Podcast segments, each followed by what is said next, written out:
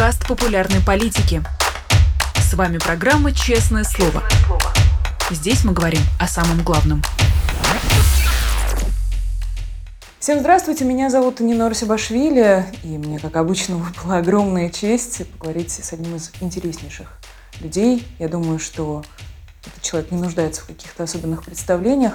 Актриса Яна Троянова сегодня с нами. Яна, здравствуйте. Здравствуйте, Нина. Спасибо за такое представление.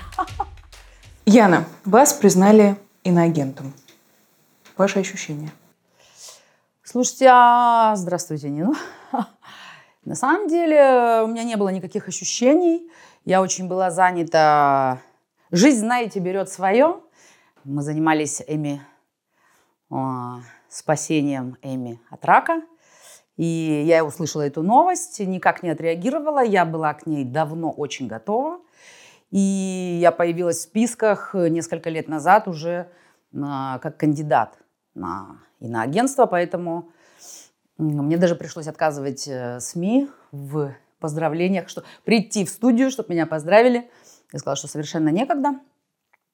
То есть ощущений новых никаких, все по-старому. Я даже хочу сказать, что это ничего не меняет в моей жизни, кроме одного дельца. То есть добавилось одно дельце. Его надо сделать. Какое? Это, конечно, обжаловать. То есть я не буду вывешивать плашку, я не буду подавать отчеты, я не буду открывать ООО. А это издевательство вообще, то есть еще и нужно это открыть. Конечно, я обратилась к адвокатам за консультацией, и э, я сообщила, что я не намерена принимать это звание. Хотя, конечно, э, когда ты иммигрант, тебя все свои поздравляют, потому что это же такой паспорт доблести и чести. А, но очень важно обжаловать, потому что а, я не признаю эту власть легитимной, поэтому ровно я не собираюсь использовать плашку. Свою плашку я вывесила в тот день. Она есть в Инстаграм. Если интересно, загляните. Она красного цвета. Прекрасного Константина Гладкова. Поэтому э, буду обжаловать, и, собственно, это дойдет до ООН. То есть, конечно, мы получим отказы сначала, там три, наверное, как в постриге, а потом мы уже отправимся в ООН. То есть я тоже хочу им помотать нервы, и я не признаю, что я иноагент, конечно же, потому что это абсурд, и вообще я их маразматические э, действия, вот эти все направленные в нашу сторону, людей, которые говорят правду на самом-то деле и более ничего. Будем сопротивляться. А что это за пакостничество такое? Не с вашей стороны, очевидно. Я понимаю, я понимаю, что вы имеете в виду. Да ну что это за страна вообще такая? Вот, наверное, этот вопрос. Почему мы еще и оказались оккупантами? Это, это, это все одно. Это вот э, э, такая история России, что это огромная страна никогда не может сделаться свободной. И э, постоянно остается... Э, обидно-то что, что опять проснулись людоеды и жрут своих. Вот и все. И, и жрут соседей. И, конечно, самое страшное, что они делают с Украиной – но не нужно забывать Грузию, в которой сегодня вырезают людей на границах Абхазии. Граница постоянно двигается. Не нужно забывать Беларусь, которая постоянно находится в, э, в пытках и в посадках. И не нужно забывать Армению, не нужно забывать и Россию, безусловно, потому что там много наших э, заложников. А, и еще раз говорю, что постоянно нужно говорить об Украине, потому что еще у нас сегодня Израиль, который также нуждается в поддержке и защите, и поэтому вот, вот, вот все это глобально, это вот такая страна, и это эта страна наделала все, что происходит а, сегодня. А как вы стали свободны в этой стране? Это очень хороший вопрос. Наверное, это не имело бы отношения к стране, скорее в Союзе. Все равно моя история начинается с Советского Союза. Я себя люблю называть э, э, ребенком Советского Союза, больным ребенком. Вот система настолько больна, мы настолько оттуда вышли изуродованные, не готовые быть свободными людьми, что м- к вопросу, как у меня получилось стать свободным человеком, сначала я дошла до дна своего рабского. То есть вот я тот человек, который по-хорошему не понимает, видимо. И ему нужно непременно спуститься было на одно, для того, чтобы оттолкнуться. То есть вот есть люди здоровые, вы, кстати, вызываете такое впечатление, Нино, здорового человека. То есть э, человек, который, который не нуждается в том, чтобы спуститься на дно, чтобы стать свободным человеком. Вот ваше мышление, да, ваше вообще поведение, отношение к ситуации сегодняшней, э, оно говорит мне о том, что вы здоровый человек. А, а сколько вам лет, простите? 29. 29 лет. А, молодая девушка, да, которая не, не, не знает на самом деле, что такое Советский Союз и не жила в системе. Поэтому э, я буквально на днях говорила своим друзьям, что я прожила такую интересную жизнь, я видела эпохи. И я застала э, в хорошем возрасте, то есть до 17 лет я жила в Советском Союзе. И я была глубоко несчастным человеком, потому что вплоть до одежды я не могла ее выносить, носить эти грубые ткани форму вот эту вот школьную, которая мне постоянно чесалась. Я очень чувствительная, мне все было некомфортно. Мне некомфортно было, как со мной общаются. Мне тяжело было этих взрослых терпеть, э, лицемеров, э, постоянно унижающих нас. А, вот эти все семья, которая была в Советском Союзе, а, я себе говорила, что я никогда не выйду замуж, я не буду строить такую семью, и меня выдают 17 лет замуж, и это травма на всю жизнь, потому что это замужество по беременности, меня просто взрослые заставили выйти замуж. То есть меня тогда, конечно, надломили очень сильно. И э, вот этот весь путь, а потом, естественно, параллельно алкогольное употребление и уже хроническое заболевание, и вот это мое падение в жизни, и, наконец, э, вставание. И, и вот это все меня делало свободным человеком. Я, как 40 лет, шаталась по пустыне и вышибала из себя раба. Я его вышибла. И сегодня я ровно на той точке, которая говорит мне об этом. Ты в Париже, учись жить, хватит бороться. Ну, бороться как вот выживать, да, я всю жизнь э, умела только выживать. И, наконец, э, сейчас я учусь жить, потому что я будто бы заслужила.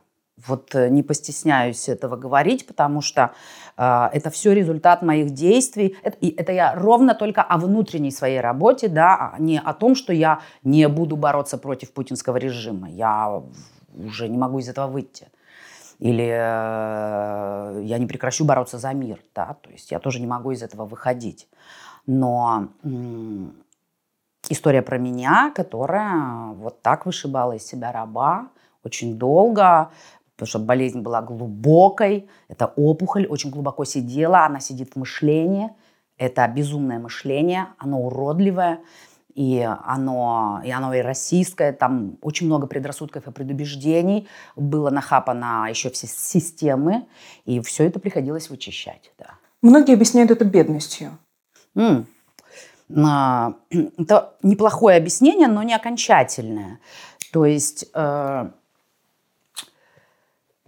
действительно очень тяжело быть э, нищим и духовным человеком одновременно. Не, для меня нищета – это порог – потому что я родилась как раз э, в поселке, э, где нищета была настолько, что когда к маме прилетали из Томска ухажеры, а Томск это был город студентов, это, это был очень продвинутый город, по тем временам. Я была маленькая, и вот они приезжали, они в ужасе смотрели на то, как мы живем, а мама красивая, конечно, э, очень умная женщина, она еще и вундеркиндом была, и начитанная, и, э, и конечно, за ней ухажеры приезжали, я имею в виду такие знатные, э, и, и они в ужасе были от того, что это за жизнь, и говорили, какая нищета. И маму это унижало, а меня нет. Я почему-то любила этих людей, которые жили в этом поселке. В основном это были алкоголики и алкоголички. А, там не было здоровых людей совершенно, только моя бабушка, дворянка, полька, которая не разрешала мне из нашего дворика выходить в сам поселок.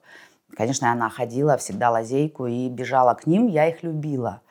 А, а, а мама всегда уезжала куда-то. И вот, э, и вот эта нищета ее унижала, а меня нет. Меня не смогла нищета изуродовать. А в основном она людей уродует. И вот на маме она оставила очень сильный отпечаток. Я просто люблю примеры свои приводить, поэтому я сейчас о ней.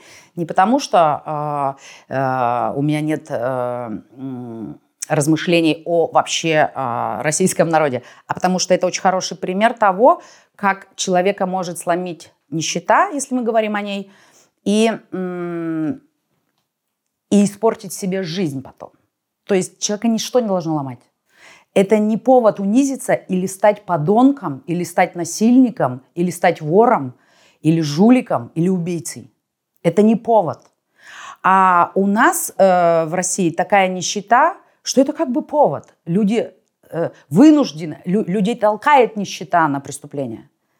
И э, там очень сложно оставаться хорошим человеком. Но я подтверждаю, что они хорошие люди, вот все, кто меня в детстве окружали, эти алкоголики, они сами по себе очень хорошие и добрые. Вот они и, и, из тех, кто отдает последнюю рубашку, да, там, э, последнюю тарелку супа мне ставили. Я, правда, не ела, я очень брезгливый сразу с рождения человек. И, ну, я все это видела, и мне нравилось, как они сразу отдают. Ну, нищему еще и отдавать легко. Это же тарелка супа. Она ничего не стоит на самом деле. А, но они меня этим подкупали. Собрать там с куста ягоды, положить мне в подол платья и сказать, на, иди неси. Моя бабушка никому ничего не давала. И мне казалось, что моя семья – это какие-то враги народа. Это дворяне. Дворяне, которые пашут всю жизнь, и которые э, обманом оказываются в этом поселке. И для меня просто начинается история вот этого вот э, восхождения в свободного человека с самого дна. Поэтому я очень ценю свой жизненный опыт и всегда о нем буду говорить. Потому что ничего так не работает э, лучше, чем собственный опыт чем там знания о стране и, или там других людей. Это, это мощно. Я видела, как нищета уродует, ломает, и люди не встают. Да. Если нищета – это повод, то может ли она быть оправданием? Ничего не может быть оправданием преступлению? Любому поведению, которое сейчас воспринимается как неправильное, как преступление. Вот те, кто идет на войну за 200 тысяч, потому что в жизни не держал в руках таких денег – да, я понимаю, куда вы ведете. Нет, оправдания нет, и также нет оправдания, если ты чего-то не знаешь, и также нет оправдания, если ты в алкогольном употреблении. Да? И то есть это все на самом деле твоя ответственность, и можно все, можно все, не но, но за все нужно нести ответственность. Можно убивать людей, если э, кто-то так считает, ну, значит, ты будешь нести ответственность. Нет, нет, нет оправданий никаких. Я сама совершала некрасивые поступки в жизни, вела себя безобразно, и опускалась низко. И я не считаю, что я сегодня имею право себя оправдывать. Искупать, да, и искупила. Я, на самом деле, все свои косяки в жизни просто пошла потом и искупила. Я подходила к каждому человеку, которому считала, что причинила ущерб.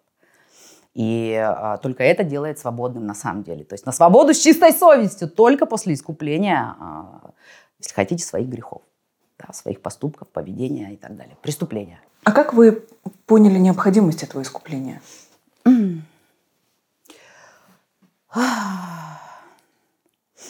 Я поняла, что я глубоко несчастный человек. Как вы это поняли? А, а это ощущение, это как раз вот то э, страдание, то состояние, это состояние, состояние души, если хотите. Э, состояние души, в котором ты не хочешь жить. А жизнь это дар. И я вдруг поняла, что мне конец, если я срочно не изменю что-то коренным образом в своей жизни. То есть мне уже не могли помочь близкие от моих страданий, от моего употребления а, алкоголя. А, оправдание, что у меня повесился сын, больше не работало, я это понимала. А я его использовала а, для того, чтобы мне, допустим, там, покупали алкоголь, чтобы друзья везли алкоголь. То есть я настолько была про это, что э, сына я выставляла вперед. Вот мне так плохо, привезите мне алкоголь. И однажды тебя просто накрывает уже невероятный стыд, невероятный. Вот до такой степени невероятный, что ты больше не можешь себя выносить такой. И это все на уровне духовных пробуждений, когда ты говоришь, я не, не могу больше быть такой. И когда ты в ответ, буквально в тебя входит этот ответ, что ну, не делай так больше. Это так просто. И, и по-настоящему это и есть величие какое-то. Вот в этой простоте было такое величие. И действительно очень хочется всегда на это говорить. Вот так можно было? Можно было. Можно было быть нормальным человеком. Это был мой выбор. Но вы прислушались к этому голосу? Да, слава богу, я не проскочила. Да, точки невозврата не случилось. А да. сколько людей придушивают Совершенно верно. подушкой? Вот в этом проблема, да. Так. Да. Как эту подушку у них забрать? Как Никак. заставить их слушать этот голос? Только неумолимая честность по отношению перед собой может э, позволить обрести себе новую жизнь, новую, счастливую, радостную и свободную. Знаете, Татьяна Лазарева тоже говорила про этот внутренний голос – которое со временем заглушается. Его нужно обязательно слушать, чтобы не потерять себя. Но как его разбудить в людях, которые живут сейчас своей жизнью, делают вид, что ничего не происходит?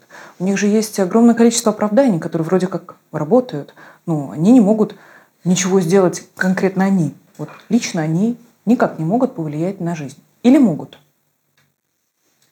А, ну, во-первых, давайте так я не могу повлиять на другого человека, чтобы помочь ему. Вот это очень важно понимать. Я не могу спасти ни одного человека в жизни. Вот я могу спасать свою собачку. Вот она заболела раком.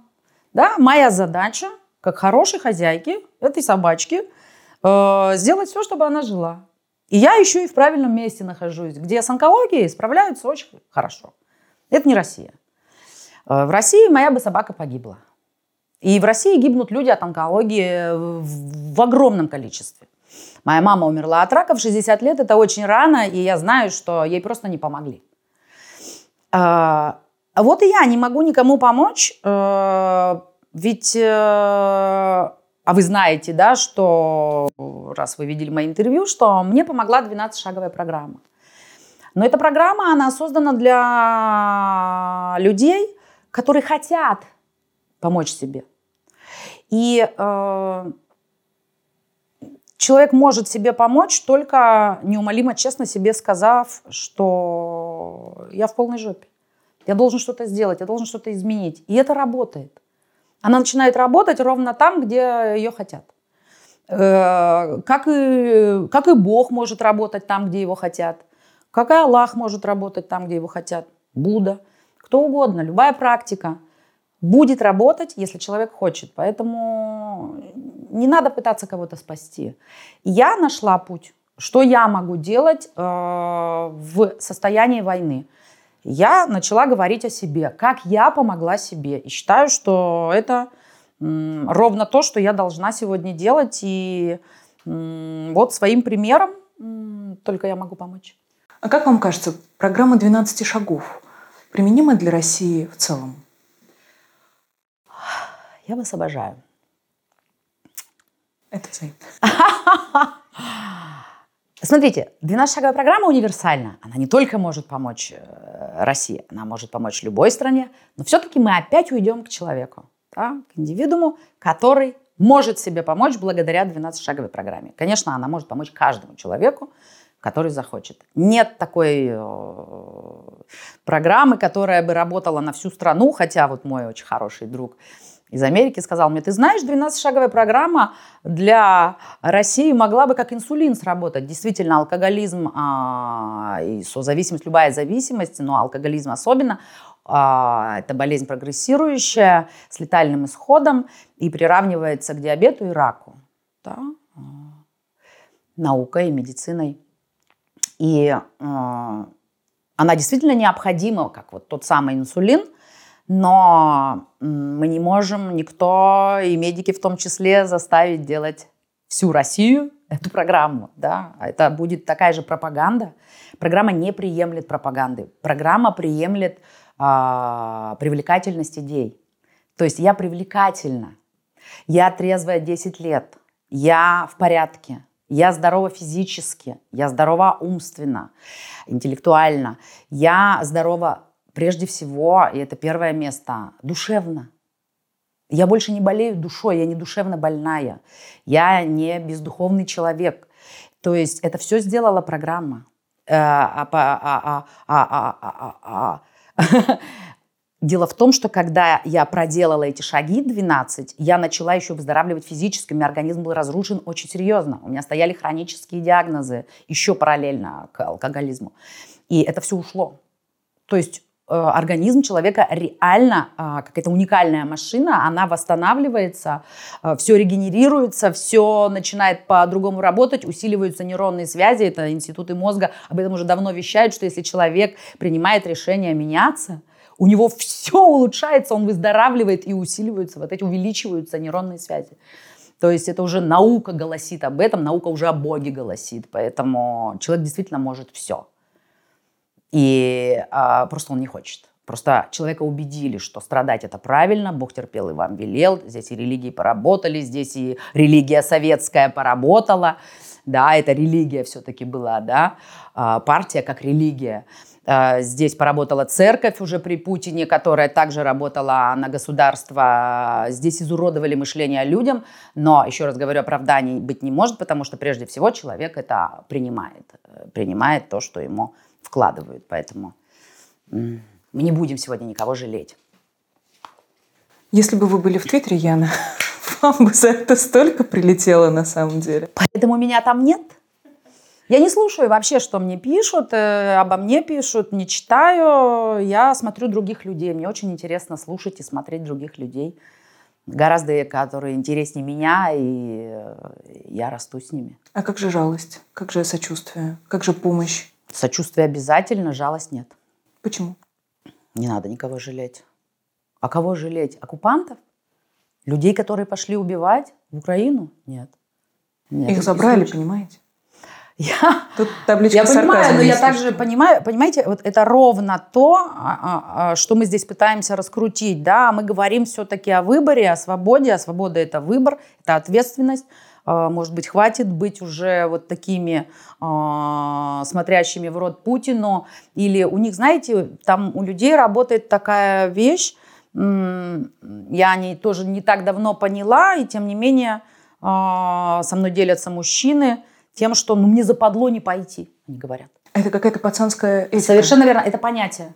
Так. Да, это вот такие блатные понятия, и пацанские, и братвы вообще, да, что они не могут не пойти. И я, когда еще пока была в Москве, разговаривала с водителями такси, интересовалась у них, пойдут ли они на войну. Они говорили, позовут, пойду. И вот тогда у нас э, рождался длинный диалог, в котором они говорили, ты пойми, я не могу не пойти. Потому что, а что про меня скажут? Вот для них это важно. А то, что они будут умирать и убивать других людей, они об этом не думают. Все ведь, знаете, у нас же в России очень принято на авось. Да ладно, ну это же не со мной будет. А когда они оказываются там и пишут потом своим мамам или звонят, начинается ремарк на Западном фронте без перемен, да, мама, нас обманули здесь такие же люди, и я их убиваю. Да, то есть, ну, э,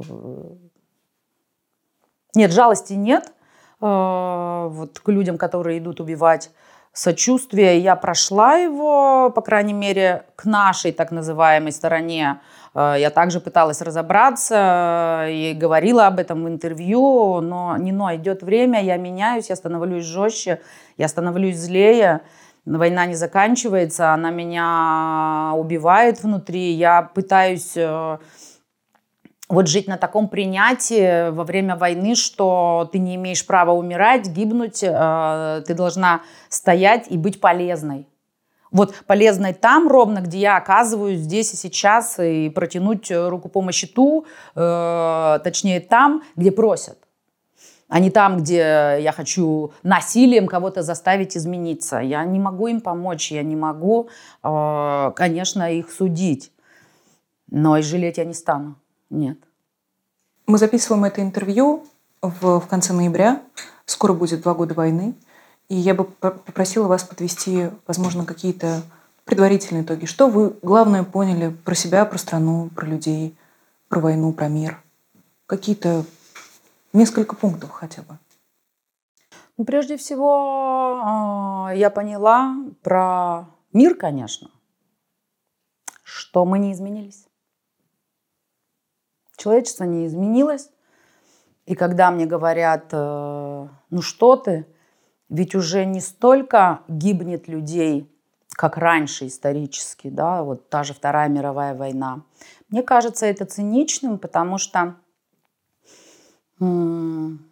Сегодня тоже очень много людей погибло, и пусть цифры э, явно это какие-то осторожные подсчеты, там полмиллиона, если считать Украину а, и а, я не могу их армией называть, но оккупантов, которые пришли из России, то это полмиллиона. Дело здесь не в цифре, дело в том, что человек остался прежним. А, это неизлечимо.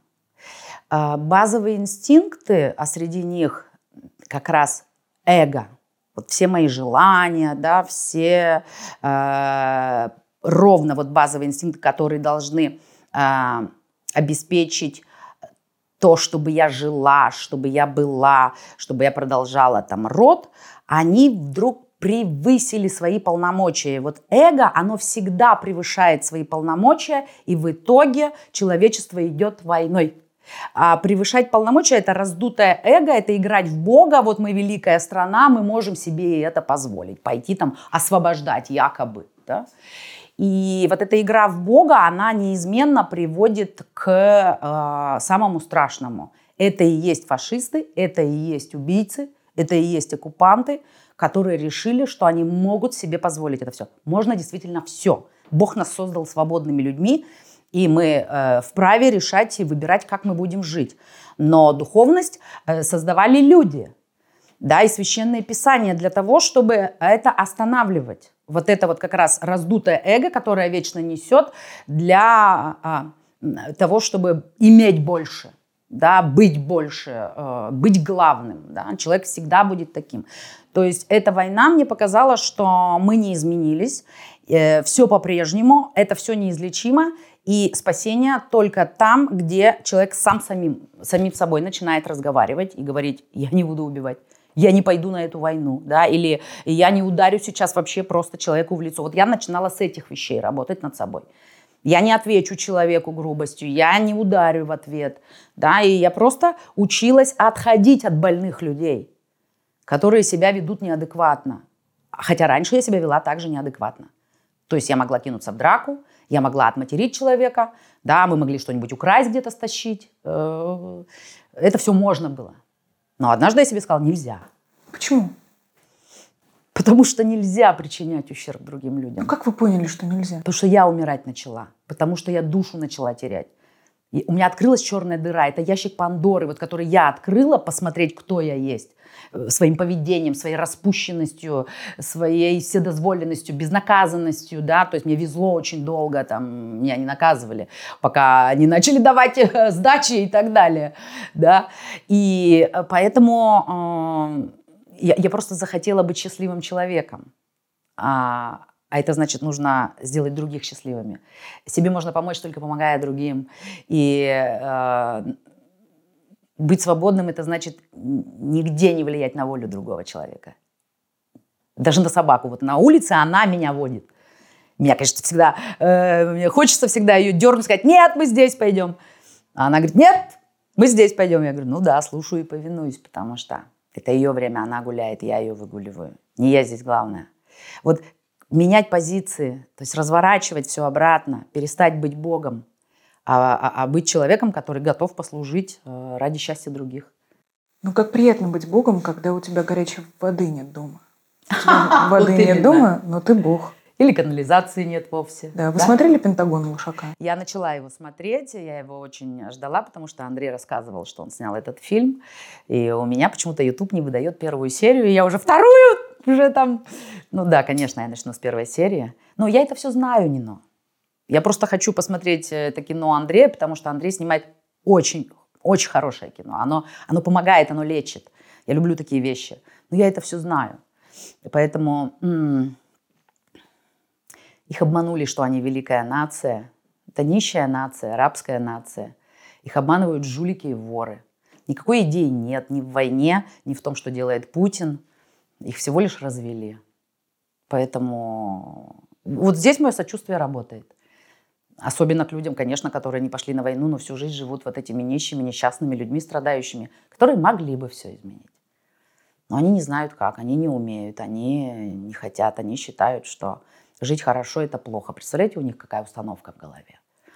Вот мы потерпим, зато вот мы будем в раю. Ребята, вы уже в раю, но вы себе устроили ад. Земля – это же рай.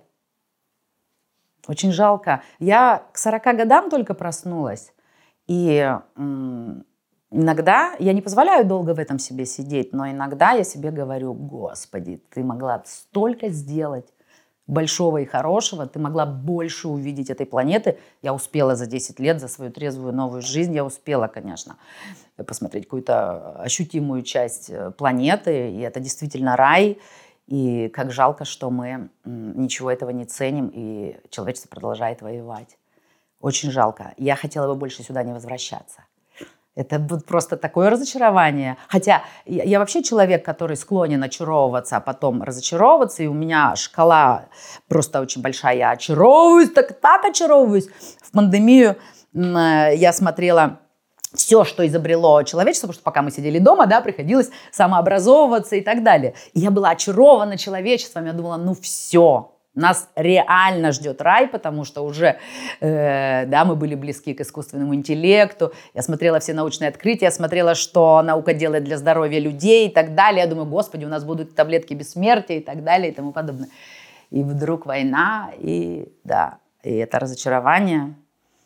Я не хотела бы больше сюда возвращаться. Но я бы очень хотела дожить достойно на этой планете, потому что я так запросто говорю возвращаться, но я просто верю в бессмертие. И я знаю, что э, еще есть миры, я просто это знаю. И это не мой дом, планета Земля не мой дом. Это, это исправительная колония, но спасибо ей. Э, сюда действительно спускаешься, чтобы отработать вот э, свои какие-то низкие вибрации, э, выдано для этого эго, чтобы его как раз преодолеть. Оно не Э, убиваемо, оно не уничтожаемо, но оно может уменьшаться. И вот тогда э, ты становишься человеком и живешь, и двигаешься к образу и подобию, и ты счастлив. Это счастье дарит. Счастье, когда ты... Вот, вот простое упражнение. Я его постоянно практикую в Париже, потому что здесь этикет на первом месте – какое бы у тебя ни было состояние, ты улыбаешься и здороваешься, и извиняешься, и еще потом благодаришь. И все это, это реакция «Bonjour, madame!» И она вспыхивает щеками. И она улыбаться начинает, и тоже здоровается. И вот я вбросила, а она мне бросает обратно эту радость, и я вспыхиваю сердцем. То есть э, здесь э, постоянный вот этот пинг-понг в этикете. И это так легко дарить радость другому, спрятать свое а, хмурое настроение и сыграть э, в человека, там, ну, вежливого, допустим, да. Я не очень вежливый человек, но Франция меня сейчас обучает этому, и мне нравится, потому что э, быть духовным, духовность это не что-то запредельное, это не надо в монастырь для этого уходить. Вежливость очень выручает. И, и, и я вижу, как на вот таких э, живых примерах ежедневно я кому-то подарила радость, мне тут же обратно ее кинули, она увеличивается. Это закон духовного мира, бумеранг. Все, что я сею, я тут же получаю обратно, но э, в 10 крат. Я больше получаю, потому что мне еще и товар упакуют красиво, мне еще и чего-то э, в бонус кинут, э, потому что э, я просто правильно сделала посыл.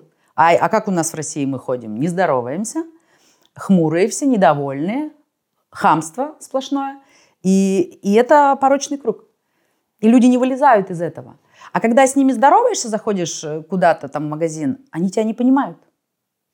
Они так удивляются и молчат, и, и ты как дурак стоишь, думаешь, так, я понимаю, почему я в эмиграции, не но, потому что э, Россия удивительная страна, она же неоднозначная, но она такая, знаете, как свиноматка, она каждые сто лет мнет, мнет, мнет этот народ, а потом выплевывает из себя умов, талантов в мир. Вот она какая-то вот такая. Я вообще не понимаю, это, э, это даже не нация, ведь это, что такое русский, это очень большой вопрос. И, и как раз у нас там, э, ну, что такое русский? В интернациональном понимании я еще разберусь. А в чисто русском я не разберусь в человеке. И, и вот это все, кровосмешение, многонациональность, э, бурлит, кипит, варится и выплевывает потом. И я счастлива, что вот я в этом плевке оказалась. Э, хороший признак. Это очень похоже на концепцию Дмитрия Быкова о рассеянной России. А я знаю, вы поклонница Дмитрия имею Быкова. честь, имею честь раз в неделю с ним общаться. И как раз в одном из последних эфиров мы это с ним обсуждали, что действительно так получается, что Россия раз в какое-то время исторгает из себя этих, эм, этих людей. Я согласна тоже. Ну, они же могли бы что-то сделать. Могли бы, я вообще не собиралась оттуда уезжать. А почему, кстати? Ну, я вполне себе там была довольна жизнью. Мне Вам нравились эти хорошо. хмурые лица в магазине? Вы знаете, я жила в Москве и уже, наверное, эм, я позабыла регионы. Не скрою, что я, я правда позабыла, что а там осталась нищая страна. Я позабыла свой поселок. Я э, не хотела в этом всем вариться. Это нормально. Это, это, было, это, это была моя зрелость, это был рост. Э, это нормально, когда человек куда-то передвигается из своего, грубо говоря, там села, поселка, деревни. Да? Нормально если есть возможность. Возможность в том смысле, что если у тебя есть какой-то ресурс, который ты собираешься э, вырабатывать, да, что-то производить. Потому что не получится приехать в Москву, свесить ножки, сказать, вот я тут такая охеренная приехала, носите меня на руках. Нет, там вкалывают все. Я Москву за это очень люблю, за то, что как раз ее делали в основном приезжие.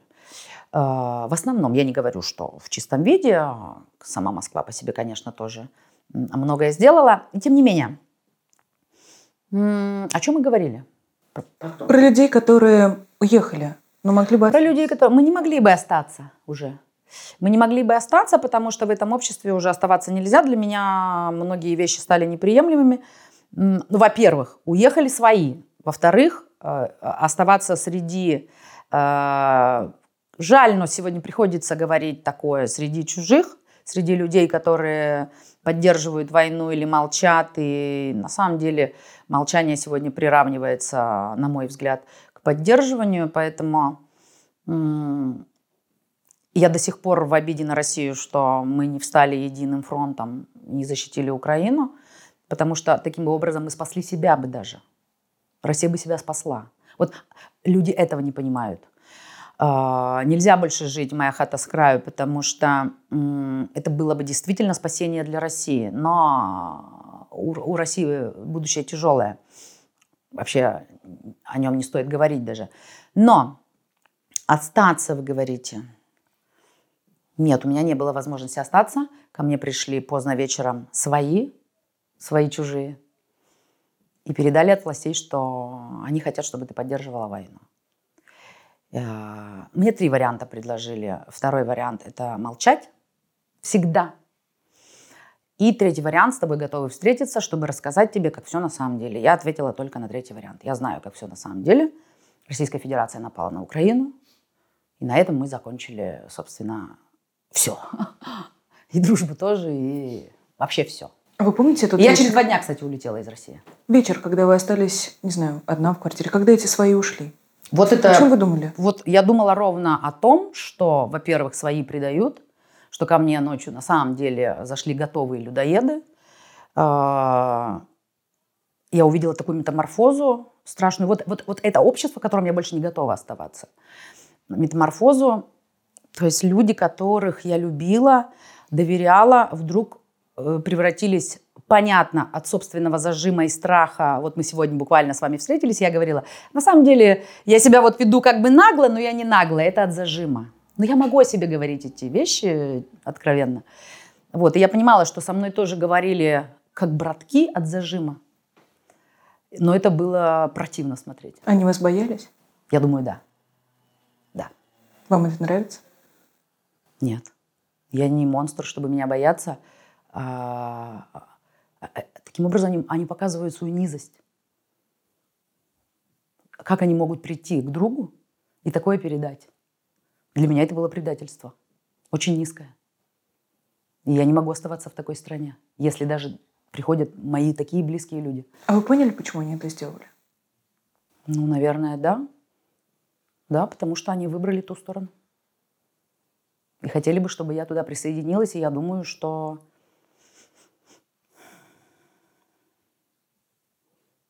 мне их жалко. Вот тут, наверное, у меня сработало. К своим есть эта жалость. Это несчастные люди. Они навсегда себя сделали несчастными людьми. Я-то, вот вы правильно заметили, этот вечер, вы помните этот вечер? Я вечер помню, а больше я об этом не думала. Наверное, мне еще какое-то время было от этого тяжело в Париже. И это была как раз та осень, вот ровно, получается, прошел сейчас год, и мне было тяжело. Ну, мне каждый раз тяжело предательство переживать, любое, любое. Но э, я чувствую себя в порядке все равно, мне их жалко как раз, что они с собой делают. Что они сделали? Ведь они э, взрослые, умные люди, талантливые, все они понимают, какой выбор они делают. Наверное, даже меня какие-то вещи бытовые поразили, вот, ну, очень банальные. У тебя есть другой еще паспорт, у тебя есть деньги, у тебя есть все, чтобы пожить, э, пусть даже они пожили бы в молчании, где-то тихо, без работы, уехали бы из России, но не сделались бы тем, чем они сделались. Вот это жалко. Что и я же никогда к ним не вернусь. Вот к таким людям имеется в виду. У меня даже большие подозрения, что я не смогу вернуться в Россию. Хотя я очень хотела домой еще год назад и просто продумывала план. Э, такое, такое яркое возвращение, а давайте все встанем, и села бы. Ну, то есть даже такие мысли были, что можно сделать это. Это были последние такие возгласы надежды, что что-то еще возможно изменить? Да. Откуда эти мысли были в голове? Да, да, конечно. Это надежда, да. Она да. умерла? Да, конечно. Наконец-то. Похороны пышные были? Или так? Они радостные были, похороны радостные были. Я всегда ждала, когда у меня умрет эта надежда, когда я перестану верить, что мы все встанем. Понимаете, вот в 12 шагов программе мне она очень помогает просто. Первый шаг – это признать свое поражение. И вот я его признала, наконец-то, вот в этой ситуации, да, с Россией, что я не могу, я не могу ничего изменить, а у меня эго как раз то самое раздутое, я тот самый человек, который чуть не погубил себя из этого эго, который считал себя Богом, который позволял себе больше, чем можно. И, и я, да, я, я, я была рада, что однажды я обнаружила все. Я проиграла, и я свободна. Вот сдаться, чтобы победить. Я победила. Ни в какую Россию не вернетесь?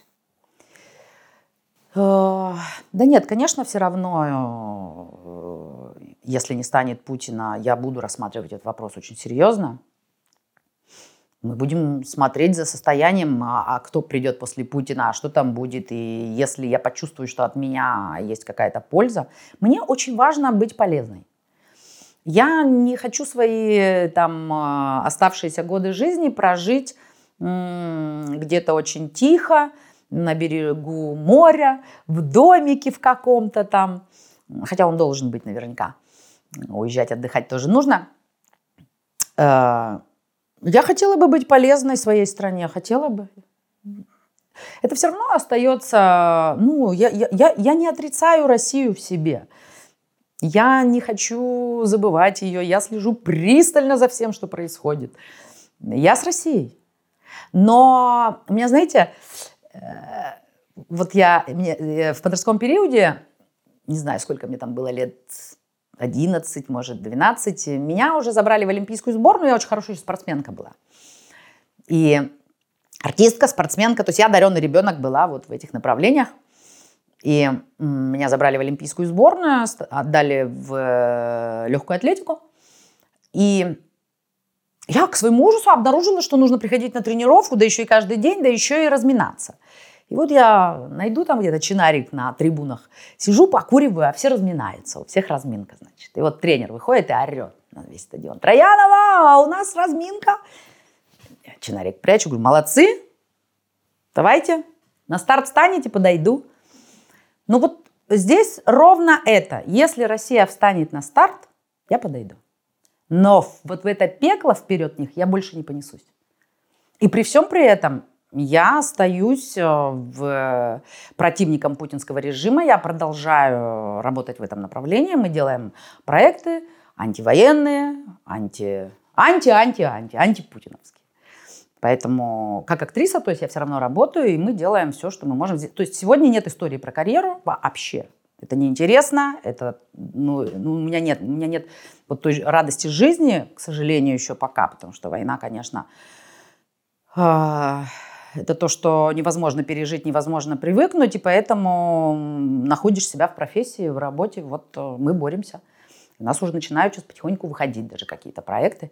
Было бы здорово, если бы вы в конце нашей, нашего разговора тоже там потом вставили бы о выходе нашего проекта белорусского в Варшаве. Он будет выходить, э, небольшой сериал, «Процессы» называется. Если бы вы нас поддержали, было бы... Обязательно. Мы Я думаю, что будет и ссылка в описании, если к моменту выхода да. интервью у вас да. уже будет этот проект. Да. Тогда расскажите чуть подробнее, что это за проект? А, это снимали белорусы, Белсат, канал Белсат. А, проект называется «Процессы». А, снимался он в Варшаве, значит, и на базе э, государственного телевидения. То есть очень хорошая была поддержка. И это, это такое антиутопия, но мы, конечно, уже сегодня смеемся, говорим, мы уже на точке, мы уже здесь. И это, да, это история о том, по крайней мере, вот моя часть, там четыре части, вот моя четвертая часть, это о том, как система перемалывает человека. То есть для меня, как я уже, если вы меня услышали, я ищу помощь другим только через себя. То есть я говорю о себе и могу играть то, что они должны увидеть, да, то есть вот системный человек, то есть сама я не системничек, но я играю таких людей, или я играю, наоборот, на той стороне кого-то, на путинской, да, тоже, чтобы показать это уродство, да, то есть это все уродство на самом деле, это то, как человек не должен жить. Вот так уродливо в системе или на стороне Путина, да, становиться пропагандистом или убийцей и так далее, да, жуликом и вором. Вот. Кстати, я не считаю, что в истории России вообще э, нужно списывать буквально все на Путина. На самом деле мы страна из Советского Союза, страна жуликов и воров. Это тоже не отнять. Поэтому Путин тоже не просто так там появляется, да? Вот, поэтому... А, а, а люди, э, э, говоря на их языке, как бы замазаны с ним, да, и они не могут пойти против него. Поэтому это, вот это, кстати, э, большая проблема. Вот, поэтому я, как актриса, продолжаю свою вот эту малюсенькую борьбу против путинского режима, и э, это позволяет мне э, хотя бы не тонуть в чувстве вины, потому что я в нем чуть не умерла, конечно, после начала войны. Вот чувство вины было э, страшным. Ну, моя страна напала на Украину, поэтому Э, пережить это было глубоко тяжело. Но проекты помогли вылезти и почувствовать, что вот эта борьба лечит. Вот удивительно, э, не надо ни с кем и ни с чем бороться, чтобы быть счастливым. Но бороться против, э, против Путина, ну, каждый порядочный человек сегодня это себе позволяет. Ну, это как борьба за свою правду. Ну, конечно, за, за свободу. Это вообще борьба за свободу. Конечно, этого зла не должно быть вообще. Вот такое. То есть зло неискоренимо в человечестве. Это как раз, кстати, то, чем обладает человек. Э, зла нет, но зло есть. Да? То есть вот его в принципе нет. Мы все его надумываем. Мы его выращиваем в себе. А, зло – это то, что порождает страх на самом деле. Тебе страшно, тебе кажется, на тебя нападут, и ты превращаешься в это зло, вот в этом воображаемом сначала на зле, а потом оно становится реальным, ты его реализуешь. То есть тут, тут, тут такой обман. Вот э, там староверы это называют, там говорят, бес попутал, да, или там сатана развел, да, вот то есть на самом деле это вот такие процессы. Зла нет, но ты его рождаешь. Его рождает человек, Бог не рождает зло, Бог не карающий. Вообще вот этот создатель или сила, которая более могущественная, чем мы все, да, которая рожает все это, да, эту жизнь животворящая, а она не может быть злом. Или он, Бог. Это, э, это рождает человек. Вот э, благодаря этому эго, да, а, без которого человека нет. У животного нет эго. Поэтому о чем мы говорили? Мы говорили о том, что да, здесь бороться стоит за свои свободы, а, а вот со злом в себе бороться не стоит. Вот удивительно, парадоксальных очень много вещей, конечно, а, в этой такой духовности, да, когда ты начинаешь себя лечить, ты понимаешь, что все парадоксально, начиная вот с этого сдаться, чтобы победить. Вот я сдалась, и, и от чувства вины я тоже избавилась. Вот именно в борьбе уже. Ну, я же вроде бы сдалась, я же вроде бы не борюсь, да? И в этом побеждаю. Но я борюсь против режима, против э, беспредела, который устроил нам Путин.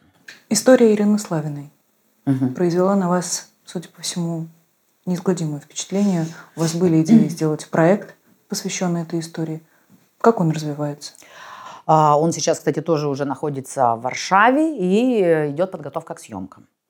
Вот. И мне нужно будет из Парижа туда полететь в определенный момент.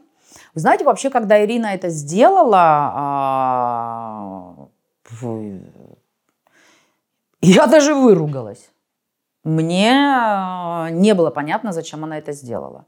Мы тогда уже очень активно боролись против режима. У нас шли каждую неделю, каждые выходные митинги. И то, что сделала Ира, меня шокировало, конечно.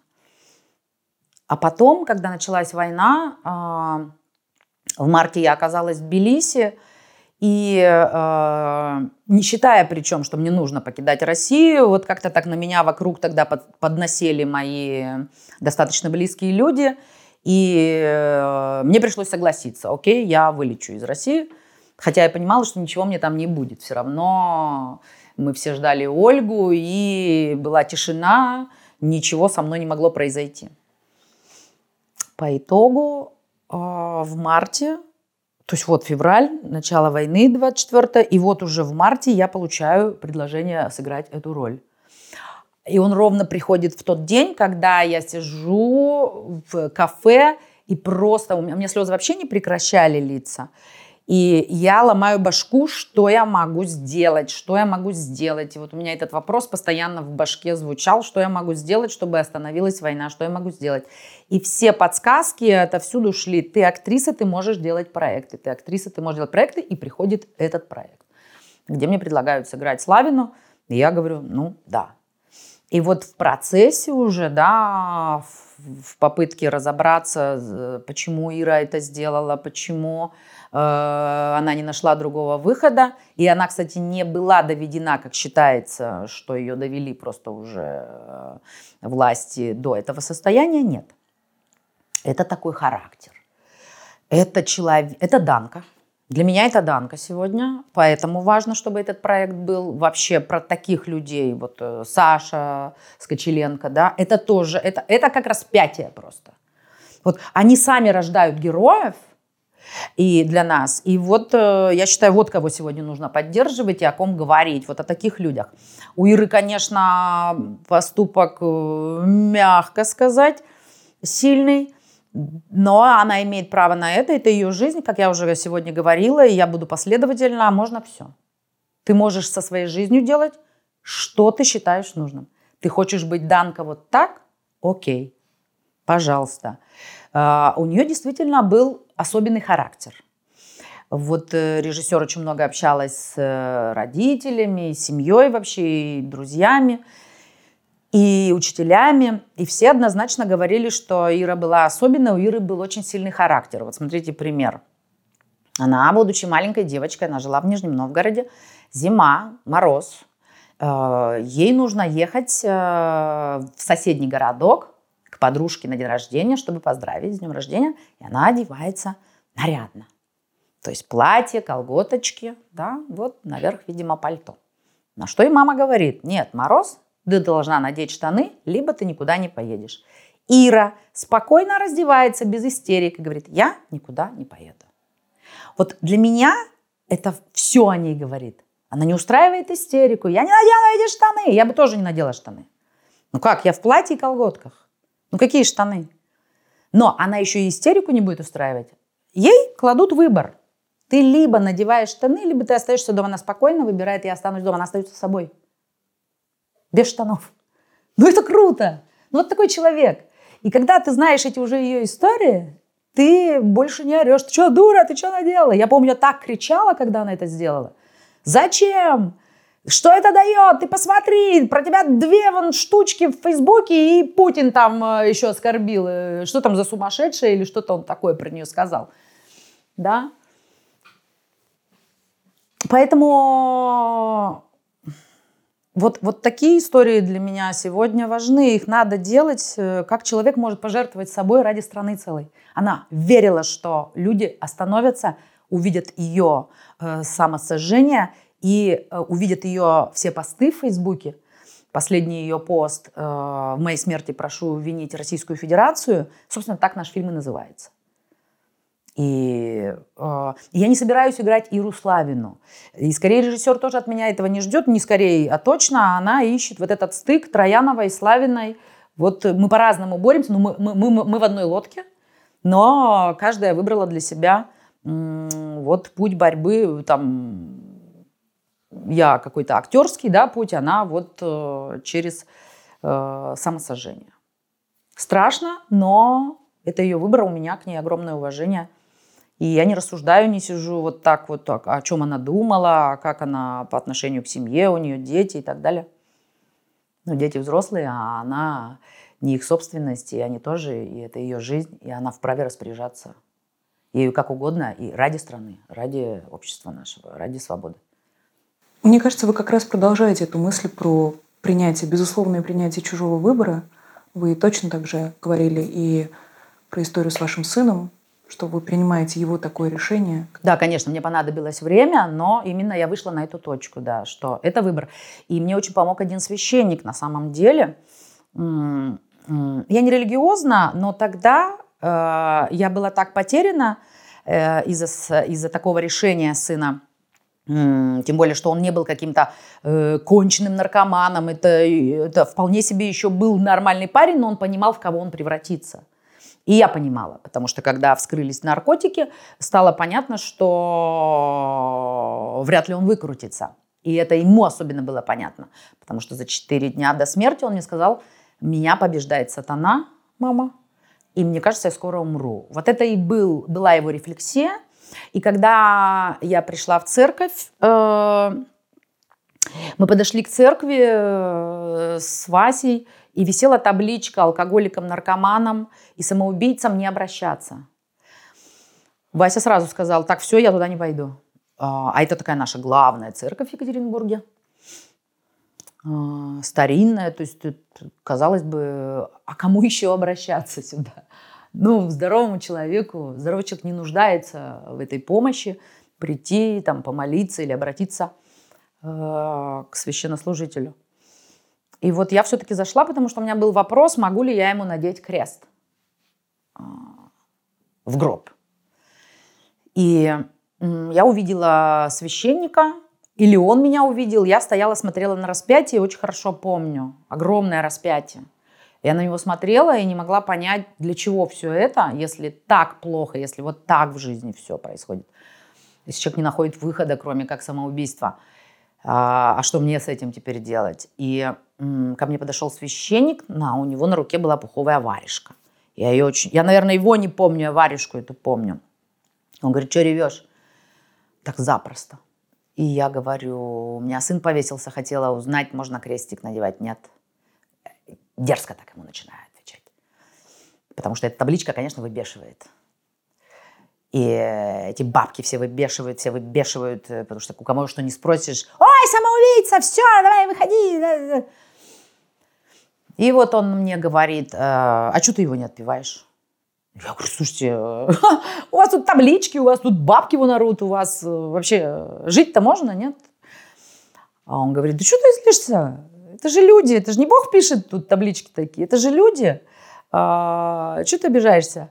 А, мать хочет, я помогу, Бог простит, что ты? И вот какие-то такие простые слова, Вдруг э, мне дали поддержку очень сильно. Он сказал, что у тебя случилось? И я ему вкратце сказала, говорю, ну, в принципе, парень загремел на наркотики, очень быстро появилась зависимость, он повесился.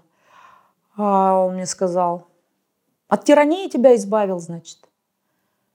И это действительно, потому что дальше я начала очень сильно пить, и в какой-то момент я уже сижу в кабинете нарколога, Э, вот священник только что был там, дни сминались, у меня запои были, я не спала, и я не могла посчитать, э, какой день сегодня я пью. Очень быстро все пролетало, но вот я уже у нарколога сижу. И он мне говорит, Яна, вот ты себя винишь, сидишь, а ровно вот на твоем месте сидят женщины, которые хотят, чтобы их дети сдохли. Наркоманы. Хотят. Потому что они уже устали, они не могут. Вот действительно, созависимость – это страшная вещь.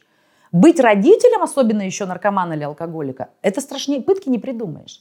Вот это такая трагедия, потому что если еще мужа можно развестись или от родителей съехать, от алкоголиков я имею в виду, да, то от детей ты никуда не можешь, и вот у людей как раз, вот я почему про Иру Славину говорю, и она не обязана ничего давать своим детям более, они выросли, а она имеет право распоряжаться своей жизнью, как ей угодно. И вот эта свобода, и, и здесь, когда он мне это говорит, я понимаю, что какое счастье, что Коля не довел все до состояния, когда я сидела бы и говорила у нарколога, я хочу, чтобы он сдох, да, когда матери вот так доведены, и не, я их понять могу.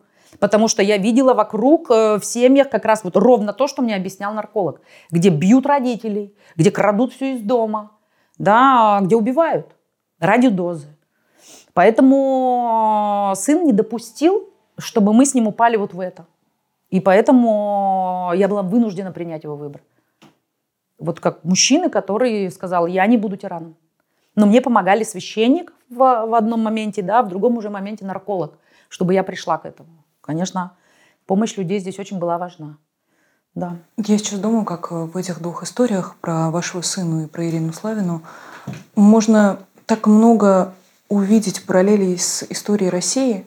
Мы сейчас Конечно. видим матерей или жен, которые точно так же избавляются от своих родных и близких, отправляя их на войну, хоть какой-то толк от них будет под конец жизни, хоть какие-то деньги э, в семье появятся. Ну, не будет человека и ладно. А с другой стороны, вот вы говорите, Ирина Славина ничего не должна была своим детям, но есть такое ощущение, что люди все эти долгие десятилетия и в Советском Союзе, и после живут с таким ощущением долженствования, что все им что-то должны, что они маленькие дети, вот этот инфантилизм да, какой-то. Да, да. Всеобщего масштаба. А как вырасти? Вы знаете? Как заставить людей вырасти? Это, это и есть стать свободным человеком. Свободный человек – это взять на себя ответственность. Ответственность за себя, за свою жизнь, за своих детей несовершеннолетних, за свои поступки, за свои решения, за свои даже мысли. Это и есть свобода. Когда я отвечаю за все за это, меня никто не подтянет к ответу. Потому что я несу ответственность. А нести ответственность никому не хочется. Как хочется, чтобы за всех все Путин решил? Они же так и рассуждают. Он знает, он решит, он все сделает. Что он сделает? Он у тебя все украл. Он забирает у тебя детей, которые также в этой же нищете стали наркоманами, потому что им там делать больше нечего. Вот э, я вообще, если честно, я люблю алкоголиков как людей, вот, которые на самом деле особенные люди. Это соль земли вообще. Просто зачем-то нам, алкашам, подарен недуг этот. Поломочка вот сделана. Тик! Вот чтобы нас не занесло сильно, потому что это действительно очень часто одаренные, умные, харизматичные, часто лидеры, люди интересные. Алкоголики очень интересные люди. А, и сколько профессуры спивалось и спивается. То есть у болезни лица нет да, то есть ей все равно. И алкоголики, на самом деле, зависимые вообще люди, а они живут в России так, что действительно нечего больше делать, как пить.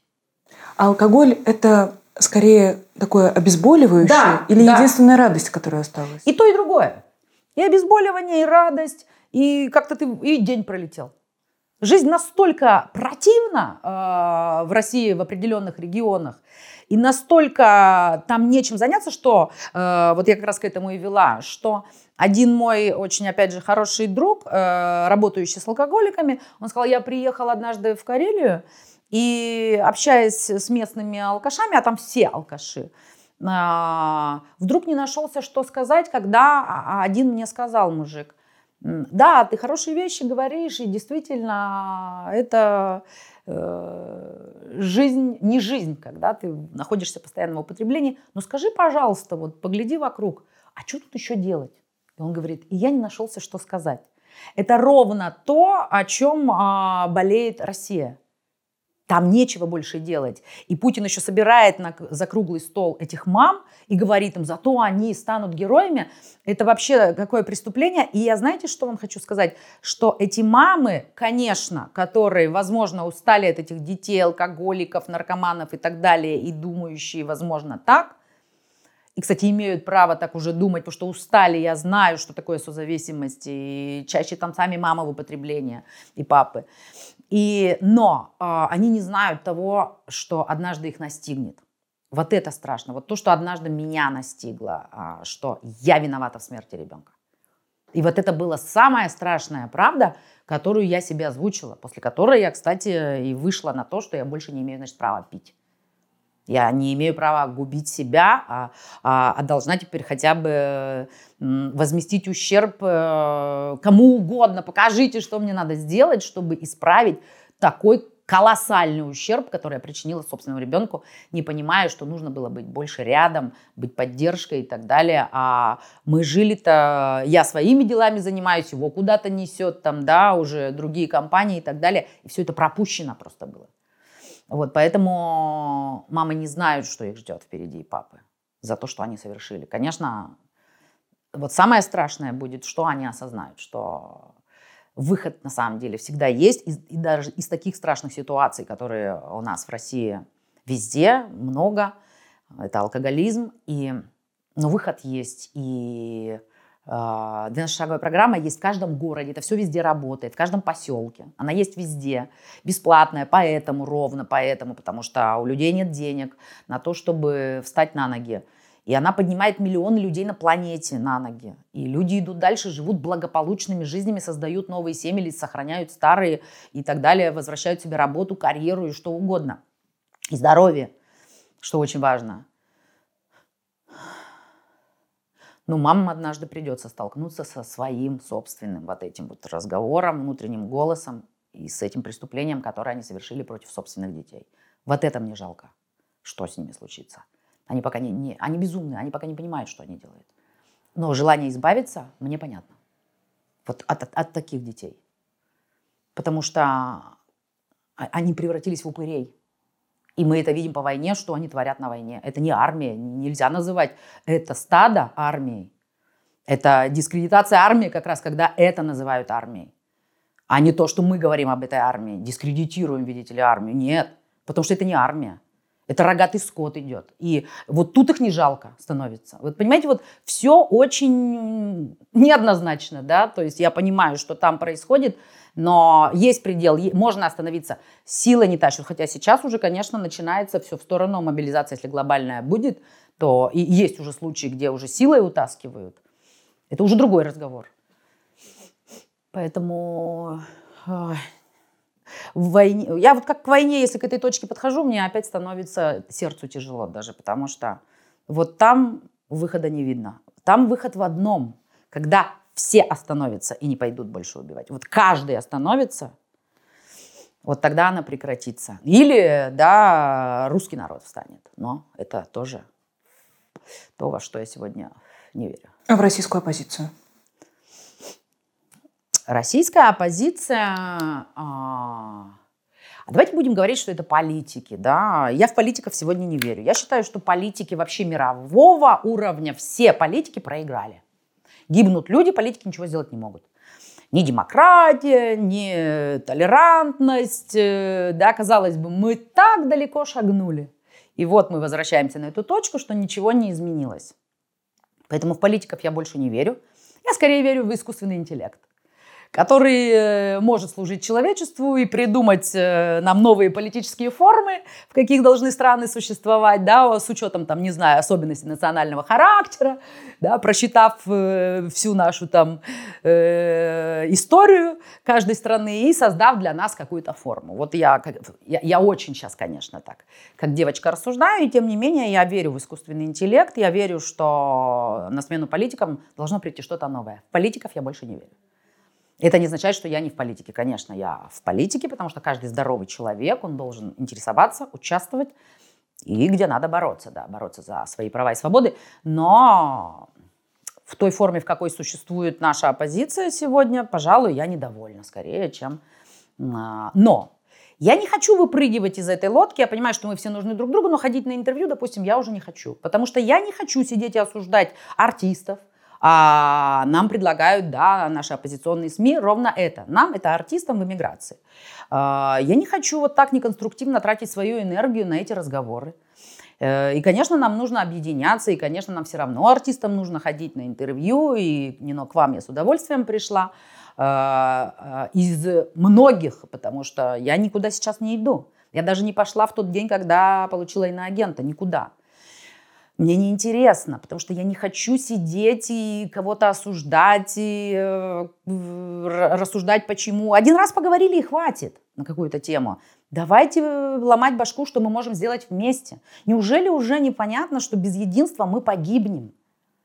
Неужели непонятно, что всему постсоветскому пространству надо объединяться и перестать там в той же Грузии русских слать нахуй? Сколько это можно делать, оппозиционеров слать? Тогда, когда в Грузии вырезают людей.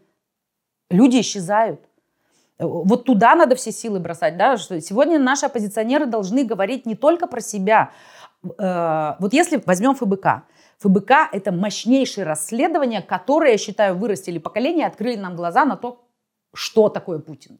Да? И это низкий поклон. Но с какими-то другими вещами я не согласна, с какими-то спорами с Кацем, ссорами и так далее. Мне неинтересно. Я не понимаю, куда вы тратите все силы, потому что силы вон сегодня нужны. Украине, единственной стране, которая противостоит Путину. Вот куда сегодня нужно объединяться. Но все очень так э, обособленно как-то держатся между собой. Окей, не хотите объединяться, но давайте все равно поймем, что у нас есть один общий враг – вот вокруг него надо объединяться. Я не говорю, что организации должны объединяться. Человеку сложно. Я говорю, у всех это эго мешает э, быть ничем. Задача это стать ничем. И вот тогда произойдет объединение. Мы все братья и сестры. Мы все дети одного создателя. Или создательницы, окей? А то сегодня заругаются. А что это у нас мужской пол, мужской род? Да? Женский, хорошо, сила более могущественная, чем мы все вместе взятые. Мы дети ее. Наши мама и папа э, не имеют национальности. Вообще никаких других признаков. И вон 12-шаговая программа, она работает независимо от цвета кожи, национальности, вероисповедания, политических взглядов, сексуальной ориентации. Она работает для каждого, кто хочет. Э, присоединиться к этой силе может каждый. Но для этого нужно стать ничем. Вот ничто, я ничто должна быть. Вот настолько уменьшиться. Перестать играть в Бога. Бог есть. У него просто много имен. Или у нее. Э, но зачем тогда мы все ссоримся, тогда, когда мы все сейчас должны поддерживать Украину, потому что на ней самый страшный удар Путина? И вот за это очень обидно. И поэтому я не верю в политиков больше. И я никого не буду поддерживать, э, когда они будут подниматься по а, карьерной лестнице. Ни одного. Потому что они тем заняты сегодня. И нет никаких э, предложений, чтобы спасти все это, спасти нас. Где слуги эти народа, которые должны нас спасти, политики? Это же слуги. А нас можно спасти? А нас можно спасти, если нам предлагать какие-то вещи. А мы должны сейчас сральную какую-то сидеть смотреть. Как они ругаются, как они бодаются, как они осуждают артистов, которые в России едут на Донбасс. Да плевать мне на них. Эти поехали, а эти не поехали. Что теперь будем? Да? Нам можно предлагать, и мы будем слушать. Ведь, еще раз говорю, на расследованиях мы выросли. Нам очень много дали ФБК и Алексей Навальный. И я знаю, что да, Алексей Навальный э, на самом-то деле это готовый президент. Ровно поэтому он узник Путина. Мне очень нравится Илья Яшин. И я сегодня на него, кстати, больше всех обращаю внимание. На то, что он пишет и вообще. И мне кажется, и я вижу, как они, конечно, выросли в этих тюрьмах и как они продемонстрировали силу духа и так далее. Но э, я не хочу больше с другим наблюдать за какими-то разногласиями. Нет времени на это. На что мы тратим силы? Поэтому э, мы можем, мы можем слышать, мы же поколение на Навальном выросло. Здоровых детей, знающих, что так, это ненормально, что я живу всю жизнь при Путине. Да, они многое узнали через ФБК. Поэтому, значит, мы можем. Значит, нам нужно дальше просвещать народ. Ведь моя профессия это ровно просвещать. Э, педагоги, политики это ровно просвещать. Это нести правду, это нести слово, э, дальше продолжать говорить и дальше работать всем на Россию, потому что очаг зла – это Россия, который расползается по планете уже. Поэтому вот туда все силы, а между собой. Вот я об этом ровно не но, что мы можем. То есть я не сижу, не верю, но я знаю, что если мы будем делать, мы можем. Потому что если делать, я по себе знаю. Э, если я делала, то я и смогла, я, у меня результаты хорошие. Это ровно результат моих действий. Хватит трепаться, надо действовать. И я не призываю ни в коем случае там, да, каким-то конкретным действиям. А, вон э, есть русские батальоны, есть грузинские батальоны, чеченские батальоны, которые поехали и просто встали за Украину. Это действия героев. Но у меня нет оружия, да, и я не воин, но я воин. И я нахожу свое оружие своим словом, да, своими действиями и жду этого от политиков. Я жду, где ваше, где ваше оружие. Давайте мы будем учиться. Если вы берете на себя такие э, обязательства, да, функции, я политик, я вот э, тут буду за вас бороться, давай борись, давайте. Но они не туда тратят силы, поэтому я на них зла. И я еще с ними об этом поговорю, поэтому не хожу к ним сейчас особо. Но при этом я не хочу, чтобы сейчас это выглядело как ссор из избы, но я хочу, чтобы начали мы приходить к этому диалогу все-таки, чтобы перестать быть кем-то, чем-то, а, а, а начинать действительно стать, сделаться единством. Вот только так мы победим. Ведь у России еще проблема не только там алкоголизм или еще что-то э, исторически так сложилось э, и так далее. Мы очень там разрозненные. Это большая территория, э, по которой мы размазаны и э, тяжело объединяться. Но посмотрите, едет же куда-то лошак, снимает же фильмы, да, снимает эту хтонь, э, которая потом лечит других. И на этом поле битвы каждая жизнь цена, даже та, где алкоголик-наркоман просто сам по себе погиб, он своей жизнью показал, как не надо жить как не надо делать. Вот посмотрите, я вам оставил свою жизнь вот в таком виде. Или свою жизнь вот так оставляет Ирина Славина. А я вот так, а я себя сожгу, и люди, может быть, задумаются. Вот, и, кстати, эта съемка, этот фильм еще нужен для того, чтобы ее действия, ее самопожертвование больше услышали. И, и просвещать и дальше, и дальше, и говорить про всех героев России, которые там продолжают сопротивление. Это очень важно. Об этом сегодня политики и СМИ должны говорить много, чтобы э, другой услышал и сказал, ну если эта девочка хрупкая, Саша, которая называет свой поступок перформансом, и это, это умно, потому что действительно нужно продумать, есть нам, э, у нас есть умственные возможности, чтобы ими пользоваться. И я также сидела ровно, когда началась война, и продумывала, как я буду действовать. И мне, э, пока у меня было время бездействия, мне нужно было молчать для того, чтобы снялась Ольга. Было много времени подумать и много посмотреть всех вас и послушать и видеть ваше восхождение. Э, ровно вас, Нино, как и вас представил Майкл Наки, да, как вы пошли с отчаянием утопающего биться к этим вашим гостям, которых вы уважаете, уважаете их мнение, за ответом, где же выход. Вы очень трогательно за это бьетесь. Поэтому я к вам пошла, чтобы тоже с вами поделиться вот своими пониманиями, да, как можно обрести выход из этого ада. И, э, конечно, э, всем вам низкий поклон и респект. Я не к тому, что все СМИ и все политики, э, я не огульно осуждаю, я имею в виду, да, но я к тому, что что-то немножко подносит куда-то не туда всех. Какое-то что-то сбилось течение. Устали от войны? Нет, стоп, ребят, уставать некогда. Люди гибнут. Возвращайтесь. Давайте дальше биться. Давайте биться, давайте объединяться, но не друг с другом биться, а против Путина. Поэтому вот это вот мне не нравится, что с нами происходит. Поэтому я не верю больше в политиков. Чтобы получить мое доверие, а у меня рупор приличный, э, это еще заслужить надо теперь будет. После такого моего разочарования в политиках. И э, захочу, кого-то поддержу, захочу, нет. Мой рупор – драгоценность. Я его нарабатывала вон, э, десятилетиями. Чтобы потом вот так отдавать непонятно за кого? Нет. Так что пусть будут поосторожней. Последний вопрос тогда. Бог с ними, с политиками, я думаю. они, они в целом услышали, если у них есть э, совесть э, и какое-то сознание. Э, про людей. Последний вопрос. Допустим, случилось чудо, и наш с вами разговор дошел до тех, кто все это время был в каком-то вакууме, и вот прорезался такой слабенький свет. Что они могут сделать прямо сегодня или завтра? Какое-нибудь маленькое действие вы можете им предложить, чтобы они начали эту борьбу? Хороший вопрос, Нино, спасибо.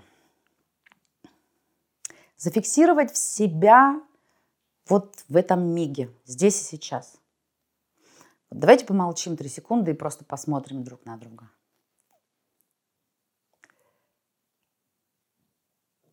Вот он миг. Вот здесь и сейчас мир. Вот здесь и сейчас у нас все хорошо. Мы с вами сидим, беседуем. А, мы обе думаем, что мы этим кому-то непременно поможем хотя бы одному человеку, да. И вот э, обнаружить себя здесь и сейчас, а не в будущем. Ай, как я там буду, там же страшно, там же, а вдруг у меня не будет денег, или а вдруг у меня ничего не получится. Или в прошлом, как там было, плохо ли, хорошо ли, его нет. Ни будущего, ни прошлого. Вот каждый раз себя возвращать в сегодняшний день, это это и есть путь к неумолимой честности, когда ты, наконец, можешь по-настоящему начать жить. Люди проживают не свои жизни и не там, где нужно быть. Они проживают их в прошлом, в будущем, они проживают их за других людей, но они не проживают свои жизни. На три секунды хотя бы заморозиться, остановиться, осознать, что я есть, je я живу, я делаю все, что могу, у меня, меня не мучает совесть, у меня все хорошо, я двигаюсь дальше, я хочу только одного, чтобы закончилась война, поговорить с собой, да, и понять, что да, я изменить ничего не могу в этом мире, но я могу вот здесь остановиться и сказать себе, давай что-то попробуем, давай вот остановимся в этой здесь и сейчас точке. В Библии это ныне и присно описано. Бог только здесь, или сила только здесь, а эта сила во мне. Я могу к ней подключиться. И поверьте, вот как только человек начнет это тренировать в себе, вот это вот положение здесь и сейчас, у него может все измениться. И он будет счастливым, радостным и свободным. Не надо думать, что будет завтра. Не надо думать, что было вчера. Что сегодня? Я здесь. Я есть. Но я маленький. Я не могу изменить всех. Я могу изменить себя.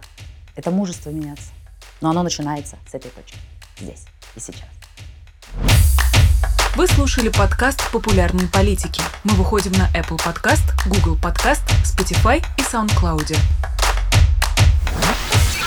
А еще подписывайтесь на наш канал в YouTube.